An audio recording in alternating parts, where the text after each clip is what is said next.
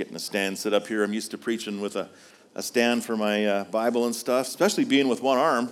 You don't want to be uh, without a stand. So I want to welcome you guys here to Redemption Olds. I know some of you are, are used to Pastor John. John has a longer beard than mine, but I would argue that mine might be a little bit thicker. So the preaching might be a little different, but uh, no, we're so happy to be here and uh, so good to come back to Olds feels like family every time we come back here. We were here in the very beginning with the Penners and the Dyers when they were beginning to dream up what this is going to look like here in Olds, and, uh, and so we're so grateful to be back. And, and even along the way, as we see some the friends we've made over the years here as well, Kim and I are glad to be here. Our boys are back uh, down in South Calgary. They play on the worship team, and they play every weekend, and so they're much needed down there. And so uh, they're down there with us, but they wish they were here to come see you guys uh, as well. If you don't have a Bible this morning, the ushers would love to bring you one of those. And uh, when you get that, open up to Mark chapter 10. Mark chapter 10.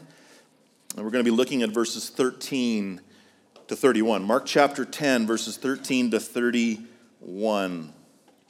As we begin this morning, uh, we're going to be looking at uh, this section of Scripture, and we're going to be seeing that it's going to be speaking about uh, what it means to be citizen of heaven. The title of the sermon is Kingdom Qualifications. Uh, now, when we're thinking about kingdoms and we're thinking about citizenship, I'm just going to ask you guys, and, and I think I already know the answer, but how many people here are citizens of Canada? All right, just about everybody. Everybody, I think. Um, how many people here were born in Canada? Or were you born outside of Canada? Everybody here born in Canada?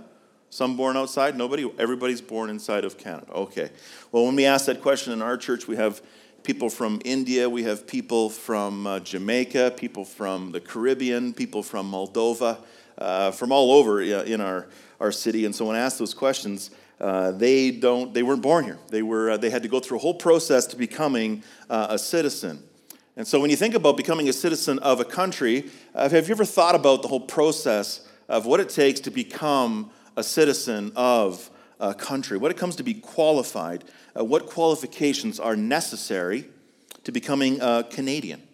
And then along the lines with that is do you think that that's a difficult process or an easy process? Well, as I've studied it and I prepared for this sermon, uh, I got studying into our government regulations, what it takes to become a Canadian citizen, and it's, it's really not easy. In fact, it's very hard. It takes a lot of work. Uh, for example, I looked up what does it take for a skilled worker to come into our country and to become a full fledged citizen?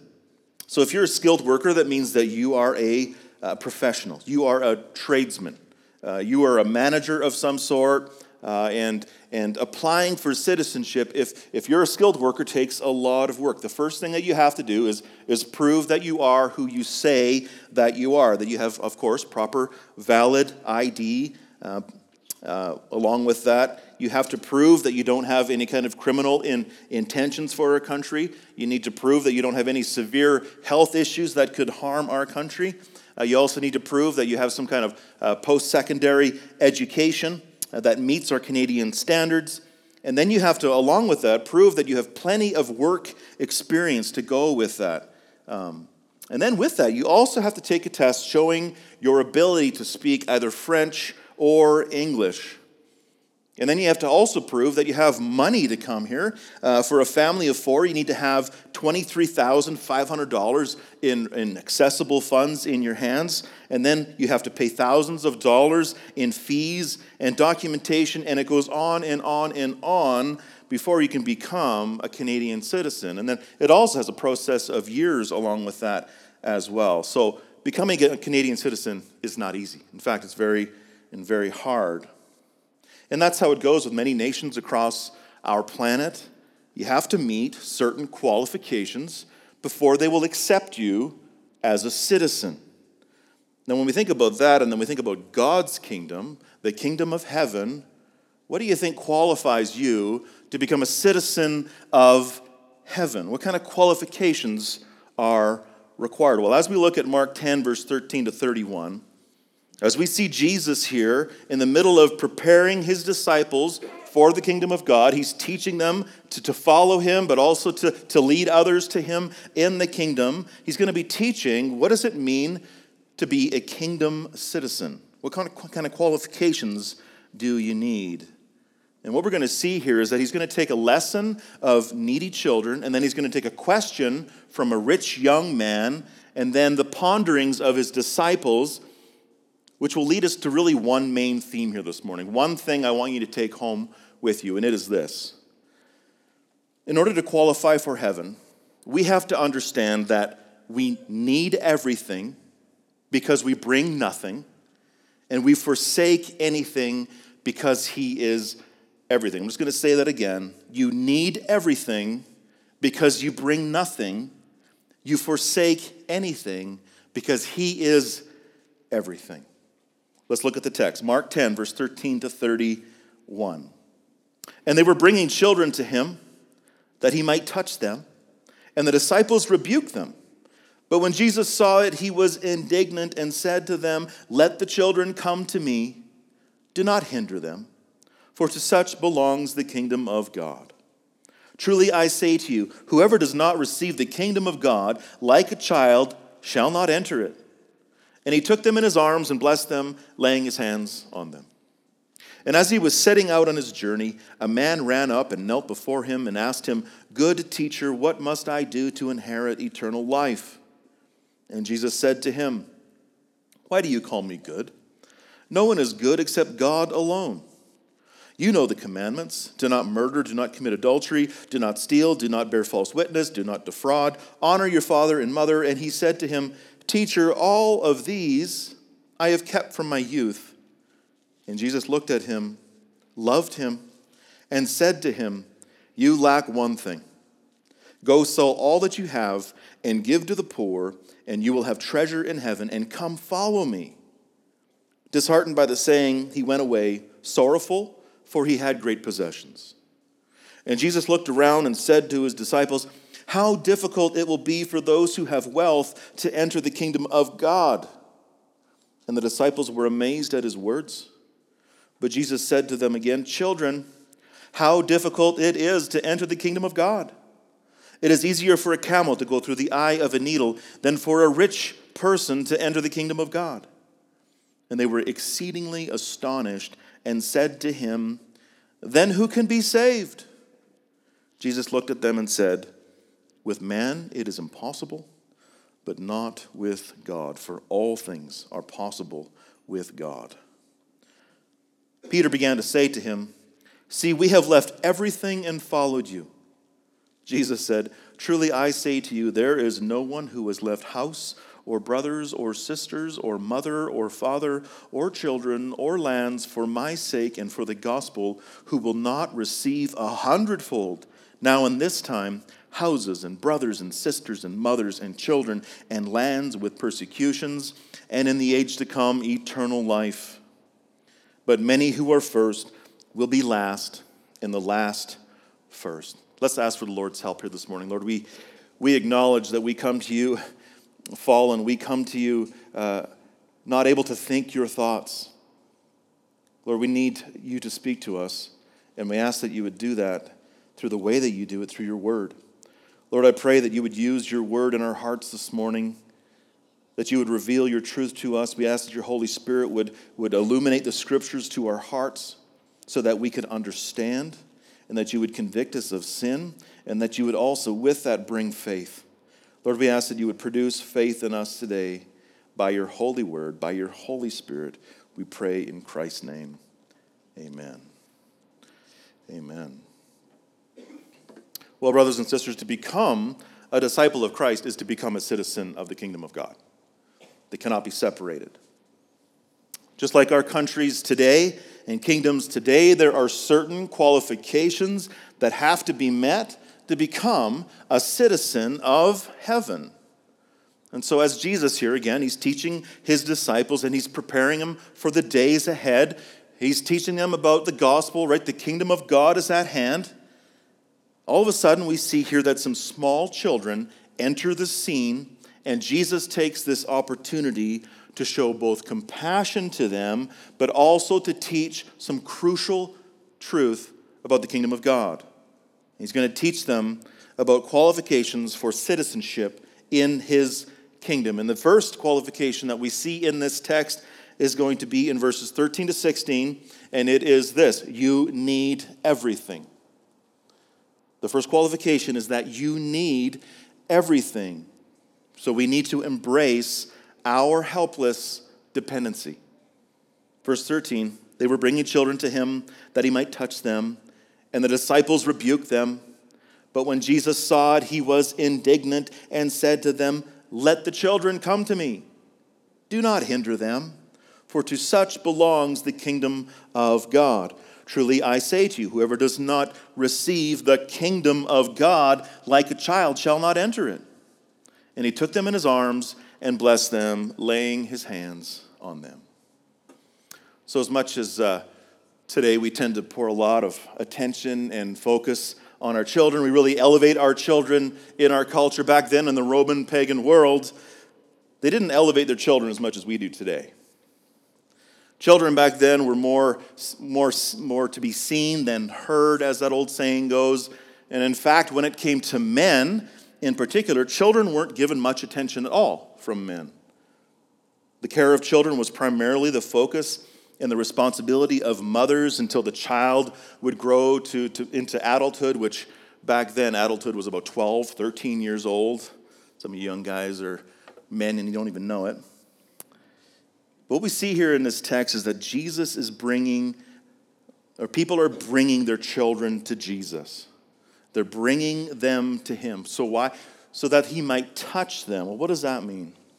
In Jewish culture back then, it was also a normal practice to bring new babies to the elders of the local synagogue so that they could hold them and pronounce blessing upon them.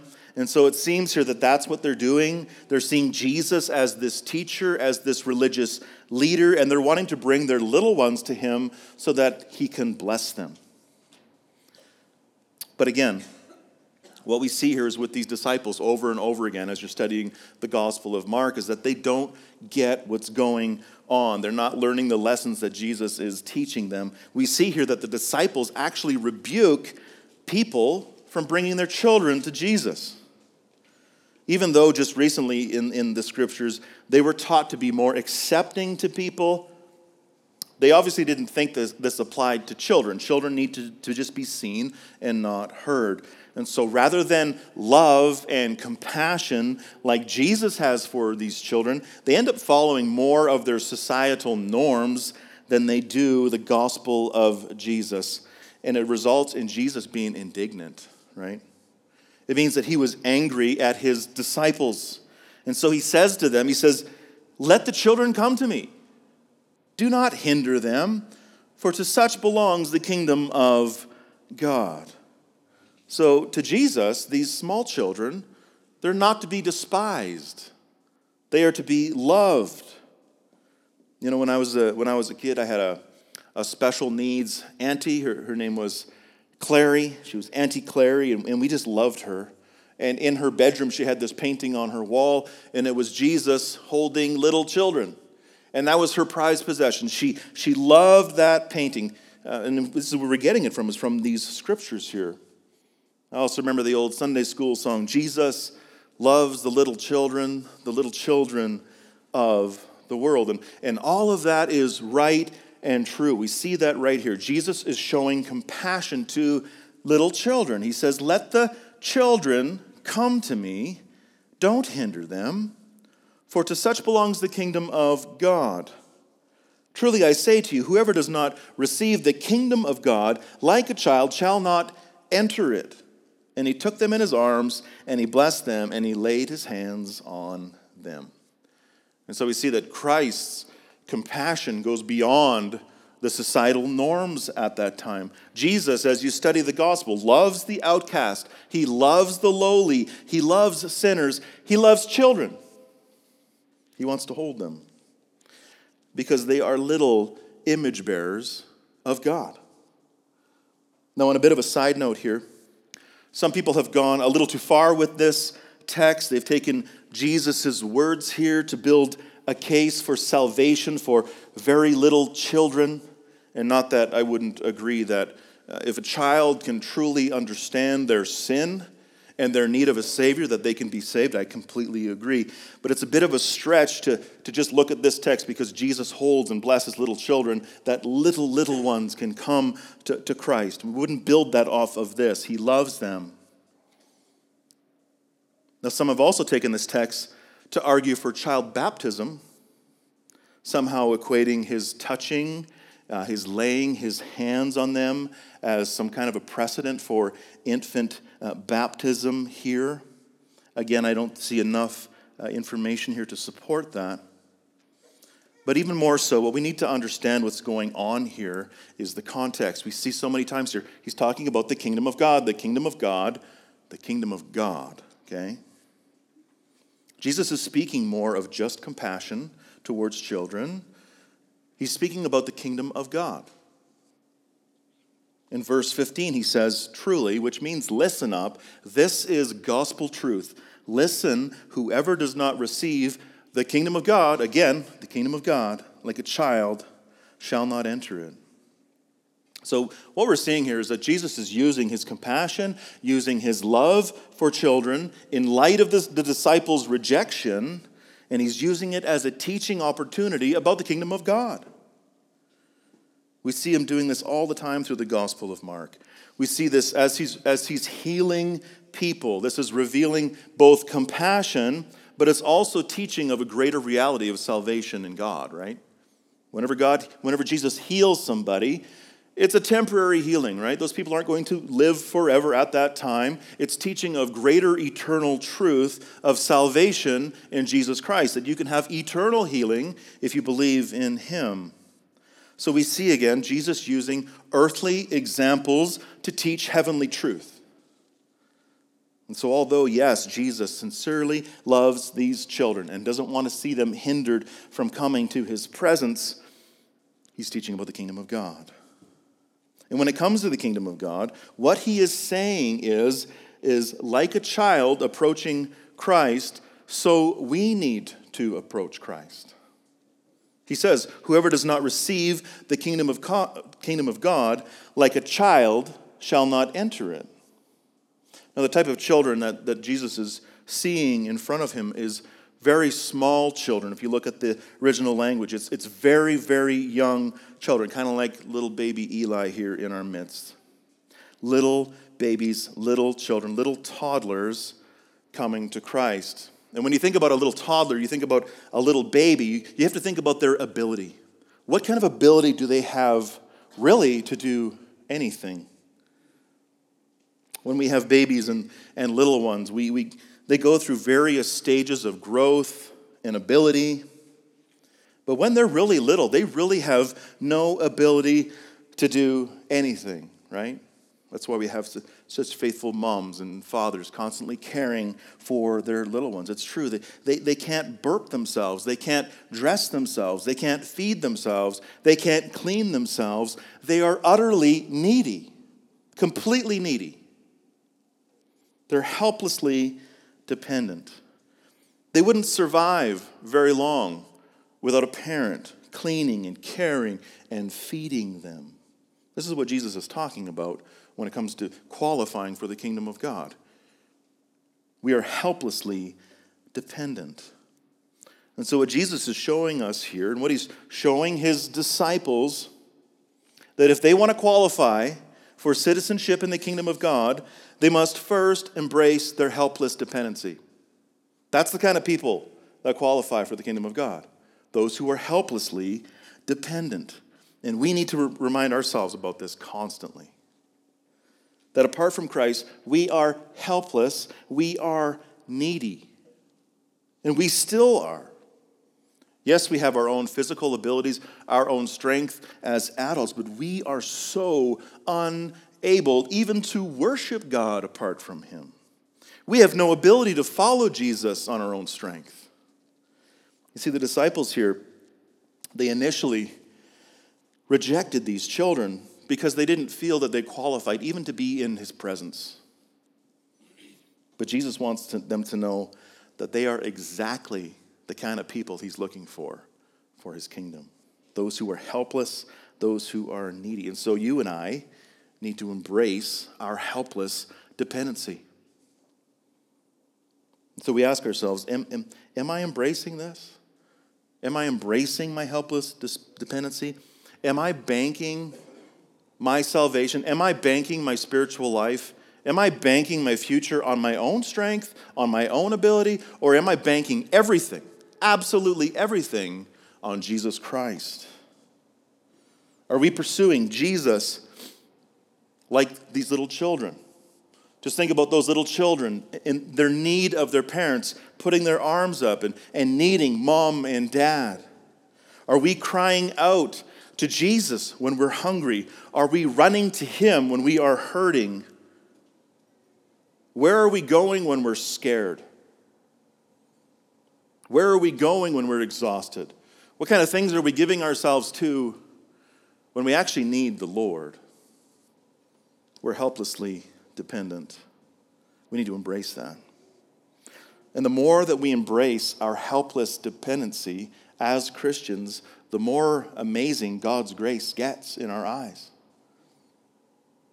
The more that we see that our ongoing need for Him just seems to grow more and more as you grow in maturity in faith as, as a Christian. You know, when you grow as a Christian, the Lord reveals more and more sin, and it just leads you to a place of, I just need Jesus all the more. Whoever does not receive the kingdom of God, like a child, shall not enter it. And so we need everything. You and I need everything. We need to embrace our helpless dependency. Now, in this next scene, we see Jesus here. He meets a young man. And this young man seems to have it all together. In fact, you see a real stark contrast between these helpless, needy children and this young, rich man. Which brings us to the next point. When it comes to kingdom citizenship, you need everything. We had that as our first point, but we also bring nothing. When it comes to kingdom citizenship, you bring nothing. So you and I need to examine our spiritual bankruptcy. Verse 17 As he was setting out on his journey, a man ran up and knelt before him and asked him, Good teacher, what must I do to inherit eternal life? And Jesus said to him, Why do you call me good? No one is good except God alone. Then he runs them through some of these commandments. You know the commandments do not murder, do not commit adultery, do not steal, do not bear false witness, do not defraud, honor your father and mother. And he said to him, So this young man says to him, Teacher, Rabbi, all these I have kept from my youth. And Jesus looked at him, and I love this. It says, He loved him and said to him, You lack one thing. Go sell all that you have and give it to the poor, and you will have treasure in heaven. And come follow me.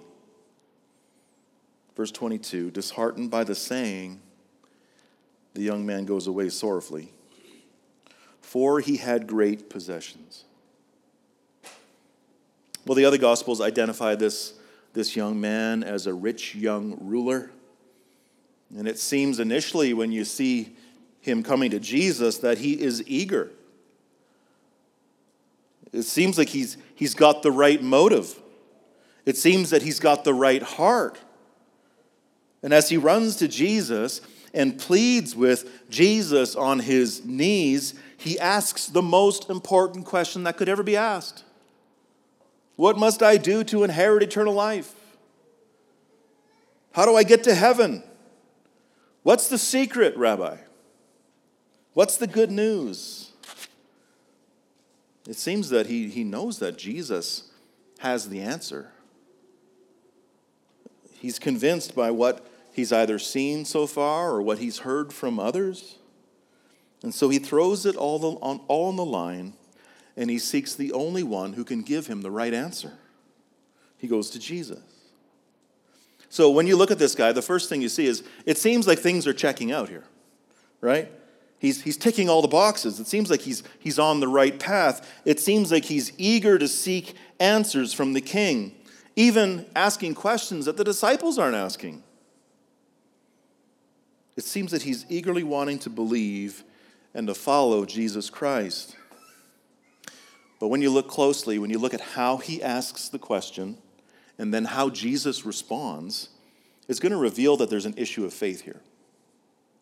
There's an issue of faith. He asks Jesus, good teacher, which is showing us that he's acknowledging Jesus as a rabbi, as a Jewish teacher.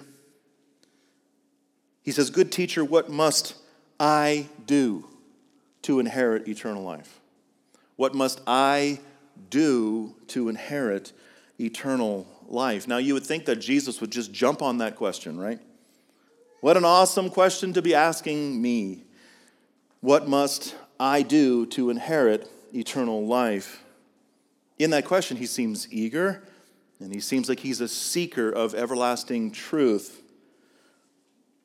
I mean, just imagine yourself walking downtown Olds. I think you guys have a Walmart here, don't you? Walking in through Walmart, and, uh, and somebody runs up to you. They know that you're a Christian. You're packing your Bible, and they're coming up to you and they ask you, What must I do to inherit eternal life? Wouldn't that be awesome? Just out of the blue, somebody's asking you. Like, we have a hard enough time just going out and being bold and sharing the gospel. Just imagine somebody running to you, What must I do to inherit eternal life? Well, you and I would jump at that opportunity. We'd be all over it. I would love to share with you the eternal truth of the gospel. But how does Jesus respond?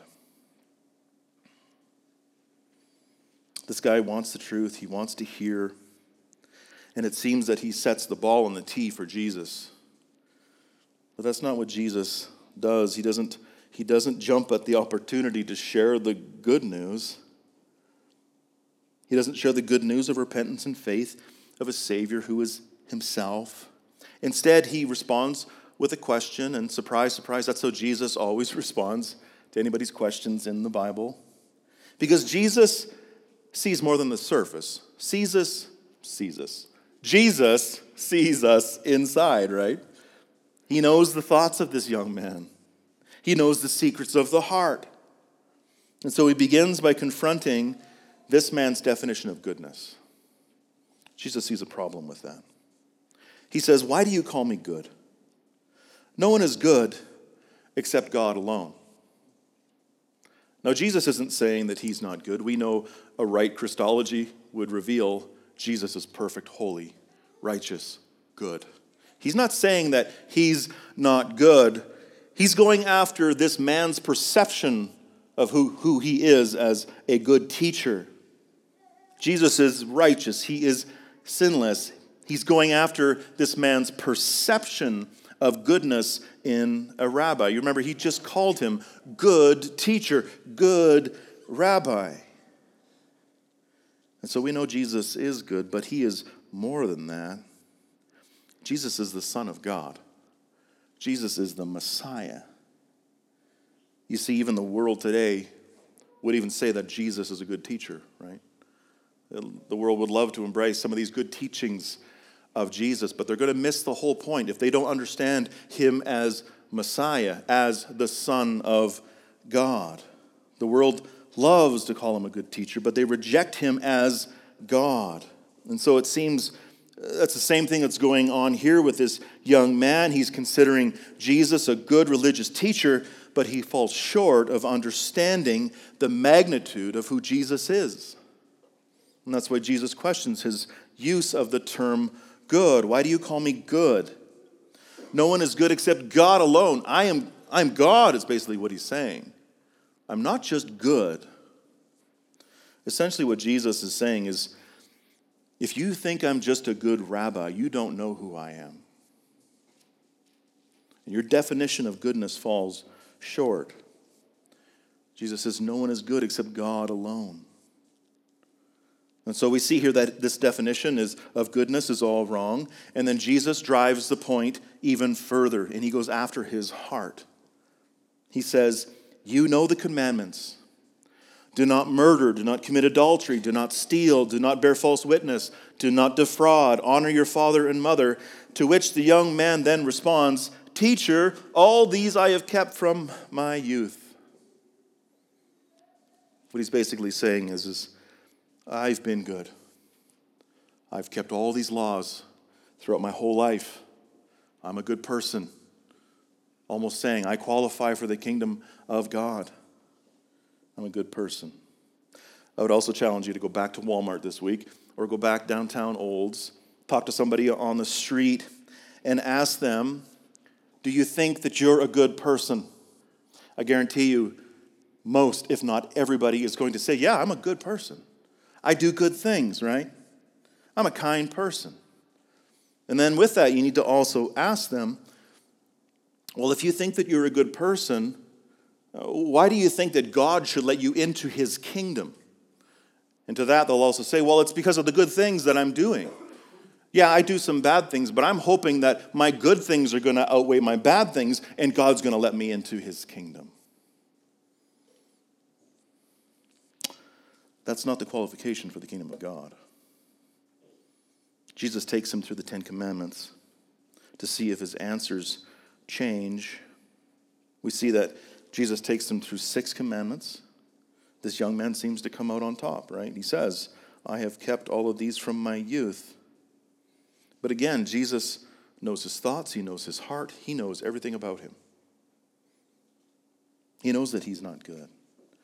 And I love that. It says in verse 21, it says, Jesus looked at him, loved him, and he goes after his heart. If you're sharing the gospel, remember that we don't just share good news we share bad news, right? We share the good news in light of the bad news, right? And we see that with Jesus here. He shows him the bad news. He says, You lack one thing. Go sell all that you have and give to the poor, and you will have treasure in heaven. And come follow me. When you look at the Gospel of Mark over and over again, it's all about following Jesus. We're walking through a series through the, the Gospel of Mark right now, and it's called Follow Me. Jesus wants him to follow him, but yet this man is holding on to his treasure. And so, verse 22 how does the young man respond? How does he respond? Disheartened by the saying, he went away sorrowful. Why? For he had great possessions. So we see Jesus going after the hidden sin in the heart. And out of love, he points out this man's worship problem, right? That even though he is good to some extent, even if it is true that he followed those six commandments to a T, he is still evil in the heart. He's still not good like the rest of mankind. Jesus shows him that he isn't good. James 2:10 for whoever keeps the whole law but fails in one point has become guilty of all of it. That's pretty serious. You can be good your whole life, but if you sin once, you were guilty of all of it. So his definition of goodness was all wrong. Rabbis are not good, and he's not good. And that just when you look at God's word over and over again, we see that people are not good. We constantly fall, we constantly fail, we constantly choose to sin against a holy God. Romans 3 10 to 12. As it is written, none is righteous. No, not one. No one understands. No one seeks for God. All have turned aside. Together they have become worthless. No one does good, not even one. No one is good except God alone, Jesus says. And so this brings us back to that second qualification that we bring nothing. We bring nothing to the table. We don't bring any goodness. And so we need to examine our spiritual bankruptcy. Now, if you take that challenge that I gave you earlier to ask people if they are good, with that, you need to also ask them why should God let them into heaven? And again, I would say most, most people are going to say, well, it's a balance of my goodness versus my badness, right? You know, every other religion, apart from Christianity, is all about keeping a law. It's all about doing good things. It's all about earning God's favor. But that's not biblical Christianity. Biblical Christianity is no one is righteous. No one does good. There was only one who is good, and it's Jesus Christ, this great rabbi who this young rich man is talking to. Only God is good. Only Jesus is good. So, this question, going back to his question, he's, he says, What must I do? That's the problem. That's religiosity to the core. What must I do to earn heaven? But true faith, according to Scripture, is that we are saved, we inherit heaven in Christ alone. Not based on any of our good works, not based on anything that we can do, based on what Jesus has done alone. This rich young ruler thought that he needed to do more. But the religion of Christ says you can't do anything of any spiritual good in order to earn God's favor because Jesus has done it all through his life, through his death, through his burial, his resurrection, his ascension. Just like the old hymn, Rock of Ages. Love this old hymn. My wife wants it sung at her funeral. Nothing in my hands I bring, simply to the cross I cling. Naked, come to thee for dress. Helpless, look to thee for grace. Foul, I to the fountain fly. Wash me, Savior, or I die. That's coming to Jesus like a child. We need everything because we bring nothing. So we see here this young man, he's disheartened. He's disheartened by this saying. He goes away sorrowfully. Why? Is because he had great possessions. And then Jesus looks around, looks to his disciples, and says, How difficult it will be for those who have wealth to enter the kingdom of God. And the disciples were amazed at his words. But Jesus said to them again, Children, notice that connection. Children, with the children at the beginning of this sermon, children how difficult it is to enter the kingdom of God. It's easier for a camel to go through the eye of a needle than for a rich person to enter the kingdom of God. So, thirdly, when it comes to be, becoming a citizen, qualifying for the kingdom of God, we also need to forsake anything, which means we need to reject our self sufficiency. Just listen to the words of Jesus here. And may this be your prayer this week as you're examining yourself. Allow the Spirit to press this into your hearts. These words of Jesus how difficult it will be for those who have wealth to enter the kingdom of God. Children, how difficult it is to enter the kingdom of God. According to Jesus, wealth and possessions are massive obstacles to a path of discipleship. We want to make that abundantly clear in our lives here today. This young man, he just rejected the eternal truths and treasures in heaven for temporary treasures and pleasures on earth. He walks away from eternity for what is temporary. As good as he looks from the outside, as much as he obeyed the law, his hidden treasure in his heart was not the God of the universe, it was the God of his pocketbook.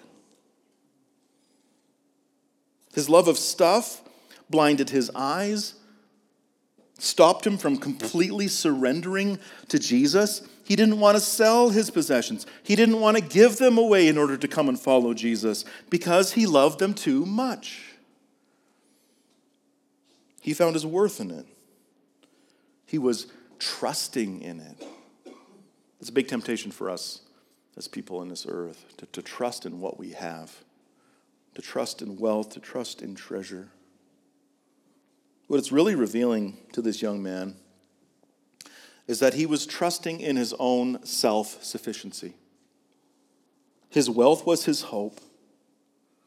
Just think again about that striking contrast here between helpless children who need everything, who bring nothing, and this man who thinks he has everything.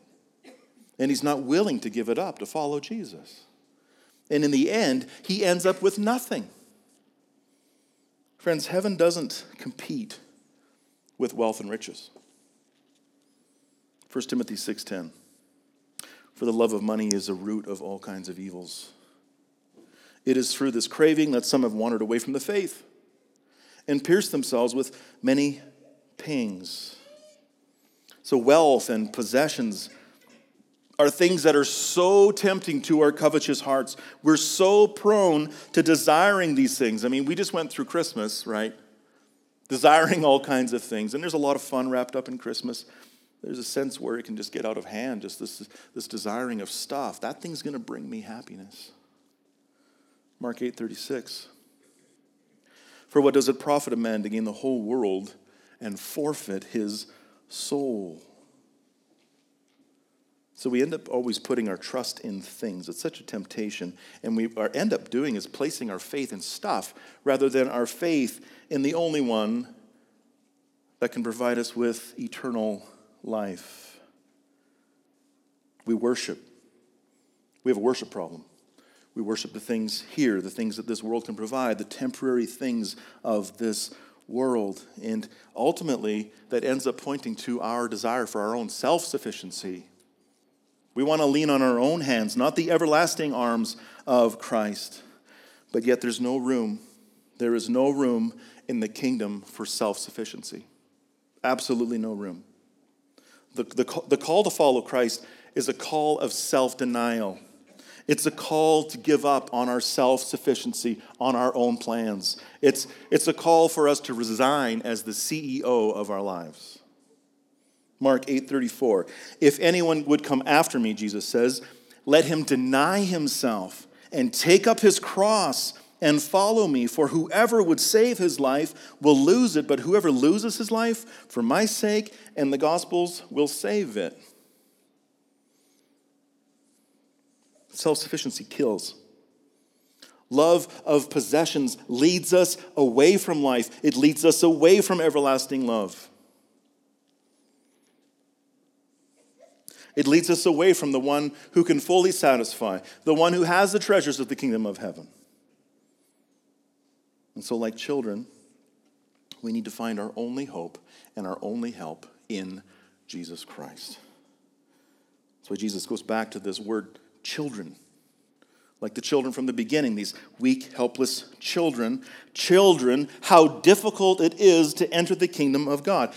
He says it's easier for a camel to go through the eye of a needle than for a rich man to enter the kingdom of God.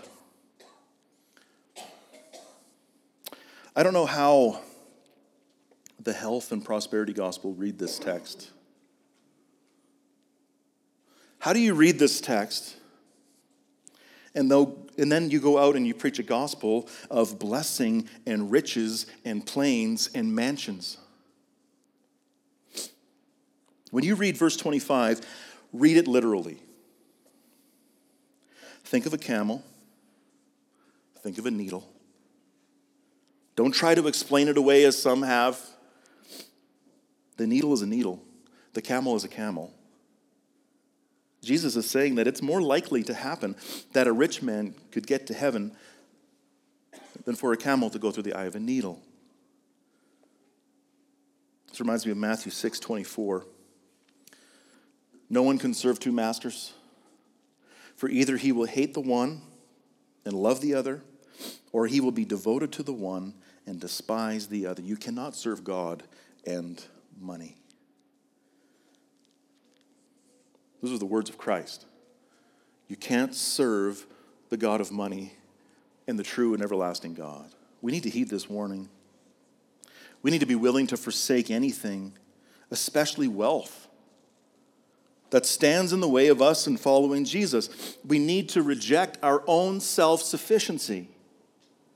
And we need to obey the call of Christ to die to ourselves, to deny ourselves, to die to this world, to die to our love of things, our love of stuff that comes in the way of our affections to Jesus Christ.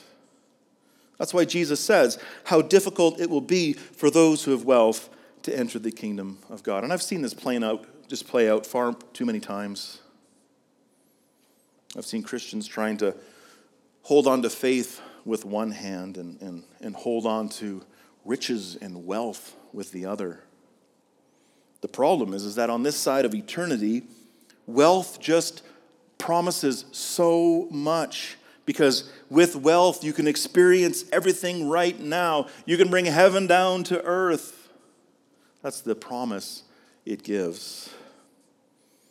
But it's a promise that is a lie because we have to wait. As Christians, we have to wait to fully realize the wealth in the kingdom of God. Yes, we have a taste of it now, but what is to come is going to blow our minds. I've seen Christians try to have it both ways, but it's, it's very rare. I've seen Christians walk away from their faith because of greed. I've seen brothers and sisters put outside of the church because they couldn't let go of their love of wealth and greed and self sufficiency. They wanted to hold on to that rather than to repent of sin and follow Jesus. But when it comes to us, we need to look at our own hearts. We need to examine the ways that we're still looking at this world. We're still looking at this world to give us hope, this world to give us security, this world that promises possessions, possessions that steal our joy away from Jesus, our affections away from God. And so we need to ask ourselves is my hope and joy and security found in a full bank account? Am I losing sleep because of what I think I don't have? What if this happens? What if that happens? What if, what if, what if? What are we trusting in in the middle of those thoughts? Is it more money? Is it more stuff that's going to bring us hope and security? What if those hope, that hope that's in those things is actually keeping you from coming to the kingdom of God. We have to be willing to forsake anything. And I mean forsake anything that comes between you and following God. So we need to reject our own self sufficiency. So, up to this point, we've seen we need everything because we bring nothing, and we forsake anything finally, because He is everything. Point four, He is everything. We need to believe in His sovereign ability. Verse 26 and they were exceedingly astonished. These, his disciples couldn't believe what they were hearing. They were hearing that salvation is hard, salvation is not easy. It's hard. It's hard because it means forsaking anything that gets in the way. And so they respond to Jesus, then who can be saved? If it's so hard to be saved and it's so hard to turn away from the stuff of the word, the world, who can be saved? They knew that possessions and self sufficiency was a, was a massive struggle for everyone, including themselves. They just learned again that they, they couldn't be good enough to get to heaven, and they end up asking, then who can be saved? Can anybody be saved? Although it sounds pretty desperate, it's the right question. It's the right question. They don't say, like that rich young ruler, What can I do to be saved? They say, Then who can be saved? That's the right question. Who can be saved? None of us deserve heaven. None of us have the ability to get to heaven. We've been trying to build towers to heaven since day one. We've been trying to climb ropes to heaven. We've been trying to do good things to get to heaven. We've been trying to earn heaven. We can't get to heaven in our own strength, in our own flesh. It's impossible. And that's exactly where Jesus wants them, and that's exactly where Jesus wants you. Then who can be saved? He wants us to see our sin. He wants us to see the impossibility of our salvation. That when we're left to ourselves, we have no hope. That when it's, we're left to ourselves, we can't get there. And we get to this question can anybody be saved?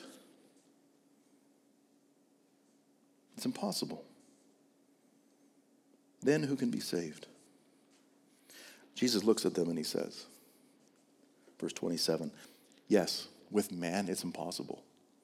Remember that this week. With man it's impossible. You cannot save yourself, but not with God. For all things are possible with God. When the Lord began to really change my heart, you know, I, I grew up going to church. I grew up in Sunday school, grew up in youth group, professed the name of Christ at a young age, baptized at 14 but walked away from him through my whole life, even into our marriage, even up to 12 years ago. Not following him, saying I'm a Christian, but not living it. Wanting the blessings of being a Christian, wanting to be saved from hell, but not wanting to walk in holiness, not wanting to walk in obedience, holding on to secret sin that has been festering throughout my whole life when I heard this scripture, um, I was wrestling really hard of my life. I was listening to sermons, uh, really solid sermons. The Holy Spirit was really convicting me of sin and, and leading me to a place I need to repent. I need to confess my sin to God. I need to confess my sin to my wife. But I knew it was going to be hard. I knew it was going to be really hard for me, for her, for family. One day, as I was really struggling with this, I worked in the oil patch for 17 years in instrumentation. Driving home from work, again, being convicted by the Holy Spirit. And as I drove home from work one day, I decided to go into this corner store, and, and I was just struggling with I, I, need to go and confess hard things. So I go into this corner store and, and buy a pop and, and snack. And, and uh, as I'm paying for my stuff, at the cashier counter, there's this little button, like, you know, like a, a button. And it says on it, on it, all things are possible with God. Following Christ is hard. Being a citizen of, of heaven isn't easy. In fact, it's impossible in our own flesh. It really is. But we always have to remember that all things are possible with God salvation is possible with God. When the disciples say, Can anybody be saved? Yes, it's possible with God. So you may think that you're too far gone to be saved. You may think that you've done too many bad things. You've sinned way too much. There's no way a God could save a person like me. That's not the truth the most wicked, vile person on this earth, if they believe in Jesus and trust in what this word says, that he can save them, all things are possible with God. You may think that life is going to be too hard as a Christian, and I'll reply with this all things are possible with God. You may think that your son or your daughter are never going to come to Christ, and I'll say this the scriptures say this all things are possible with God. You may think that I'll never change. This sin is never going to leave me. All things are possible with God. You may think that this Christian life is impossible. All things are possible with God. Don't be afraid to walk in the way of righteousness because all things are possible with God. Every salvation is an impossible miracle because all things are possible with God. So, as I look at my own life over the last 10 years, and I see how the gospel has taken our family on quite a journey. And he's taken us away from comfort, he's taken us away from security. Even with our, our church plant in South Calgary, we, we've seen uh, you know, Satan wanting to oppose what the Lord is doing. We got to remember all things are possible with God. We have to remember that He is sovereign, He is powerful, He is in control, He is everything, and He is worth losing everything for. He is. Peter says to him in verse 28 See, we have left everything and followed you. Jesus said, Truly I say to you, there is no one who has left house or brothers or sisters or mother or father or children or lands for my sake and for the gospel who will not receive a hundredfold now in this time houses and brothers and sisters and mothers and children and lands with persecutions, and in the age to come, eternal life. But many who are first will be last, and the last first. So when you walk with Jesus Christ for the sake of his gospel, he often takes you away from homes and families because the gospel isn't stagnant. The gospel doesn't just stay, and we see that's what's going on here with Olds. The Lord is building his church. But what's he going to do next? What's he going to do out of this body for the next church, for the next gospel preaching church that our province, our country, our world needs? The gospel is not stagnant. He often takes you away from your home, takes you away from your family. The gospel is a moving gospel. When your hearts follow Jesus, it moves your feet. And Peter is saying, Well, what about us? We're following you, Jesus. And Jesus responds that when you faithfully follow, what's really going on here is he's saying you're, you're not going to walk alone. Yes, you may have walked away from your blood family, but he has saved you to a kingdom family. When you look around this room this morning, this is your kingdom family. Yes, you have blood family, but this is your family. This is your true family in Jesus Christ. And he says, You will receive a hundredfold of what you thought you had. So, what you were trusting in in your blood family, you have a hundredfold right here. Your faithfulness is now going to reap an abundant harvest in the days to come. You're going to be cared for, you're going to be loved, you're going to have sisters and brothers, not in blood, but in spirit. And you get to walk side by side in the days ahead, in the joys and in the sorrows. He talks about persecution. There's coming persecution. We know that. If we're faithfully walking, we're going to be persecuted. When you're saved from your sin, you're saved to the church. You're saved to a great throng of witnesses and family that you're going to walk with now and into the age of eternal life to come. This is just a small taste of what is to come. Jesus says, But many who are first will be last, and the last first that those who thought that they first had it all together, like this rich young man who walked away from Christ, who ultimately ended up inheriting eternal death, those who believe like children, those who believe like small children, who embrace their helpless dependency, who examine their spiritual bankruptcy, who reject their self sufficiency and believe in God's sovereign ability that all things are possible, they're the ones who are going to inherit eternal life. The last will be first. So, when it comes to qualifying for kingdom citizenship, we all know that in and of ourselves, we don't qualify, right? We don't qualify. We don't come to the table with any qualifications, but there is one who did. And he's the only one who qualified for the kingdom of God. And it's when you are found in Him, when you are saved by Him and you're covered by His righteousness, when you are saved so securely, so graciously, so mercifully in Jesus Christ, when you are found in the one who qualifies, you qualify. Not because of what you have done, but because of what He has done.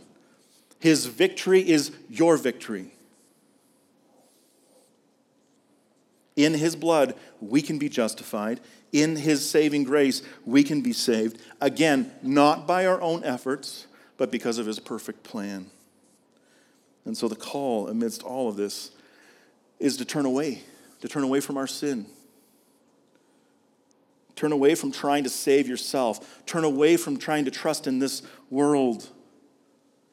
Stop your trying and start trusting in Jesus Christ alone and follow him until the eternal life to come into the kingdom of God. So, when it comes to qualifying, you and I need everything because we bring nothing.